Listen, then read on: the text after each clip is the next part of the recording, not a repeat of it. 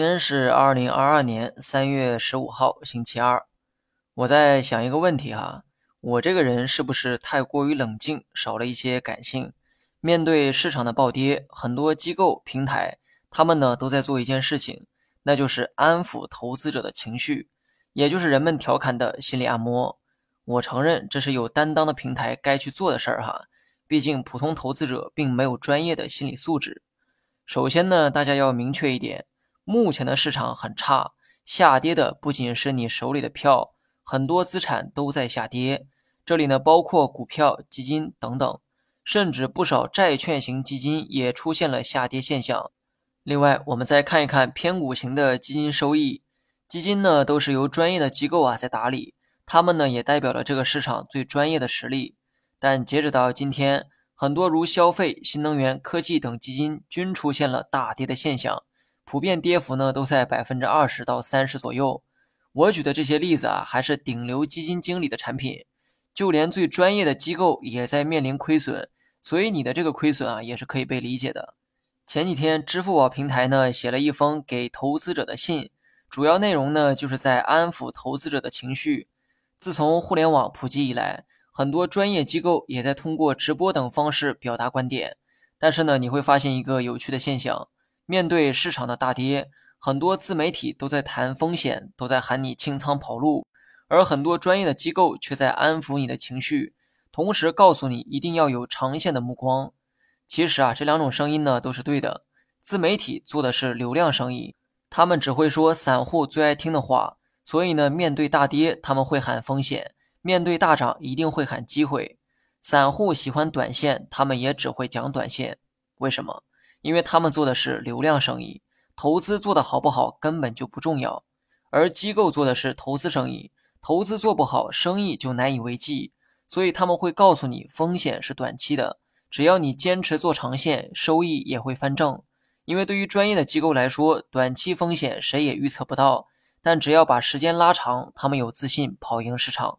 那么我可能是比较另类的一个存在，我是一个用机构思维做投资的散户。也是提倡大家做长线的自媒体人，所以我的这个流量生意啊，一直就做不大。不过希望大家能理解我的难处哈。我给的建议真的很中肯。我把投资者分为了两派，也就是短线和长线投资者。短线我一再强调，空仓是最好的选择。只要你当时听了这句话，亏损是完全可控的。而长线投资者只能继续等待，不仅要学会等，甚至还要逢跌去补。我承认这个过程啊真的很痛苦，但是呢，回看一下历史，零八年的金融危机，一六年的股灾，一八年的熊市，哪一个过程不痛苦呢？过程虽痛苦，但是如果有人这样问你，如果让你回到过去，你愿意在哪个时间点建仓呢？我猜你会毫不犹豫地说零八年、一六年和一八年。所以这就是投资者的宿命，你想吃最大的那块肉，就得做好挨最毒的打。做短线并不是亏的少，而是每次亏的都不多，因为短线客根本拿不住手里的票，跌一点就会清仓跑路。但同时，他们也忍受不了长期的空仓，总是会找机会再进来抄底。一次次的小亏积累起来，一样也会大亏。做长线还是短线，你们自己选哈。我只是建议大家做长线罢了。但无论你选择哪一种方式，近期亏损是在所难免的事情。因为你我正面临历史性的一刻，从福布斯榜上的富豪到专业的投资机构，他们都在面临亏损，所以你也不必为目前的亏损而感到担忧。不同的是，专业的人时刻都有应对的策略，就是不知道你有没有。如果你只是一味的在祈求市场能够反弹，或许你更应该早点结束这场游戏，早日回归到生活会比较好。最后啊，说一下大盘，我的判断对了一半，错了一半。对的部分是我猜到了市场会在三一四七附近护盘，上午的反弹就是券商带动的一个上涨，但中午的时候我也表达出了我的担忧，我并不怀疑三一四七点会护盘，但我害怕护盘也护不住。那么午后的盘面直接是雪崩，彻底跌破了三一四七点，那么这也是我判断错的地方，我高估了领导们护盘的实力，也低估了市场崩溃的情绪。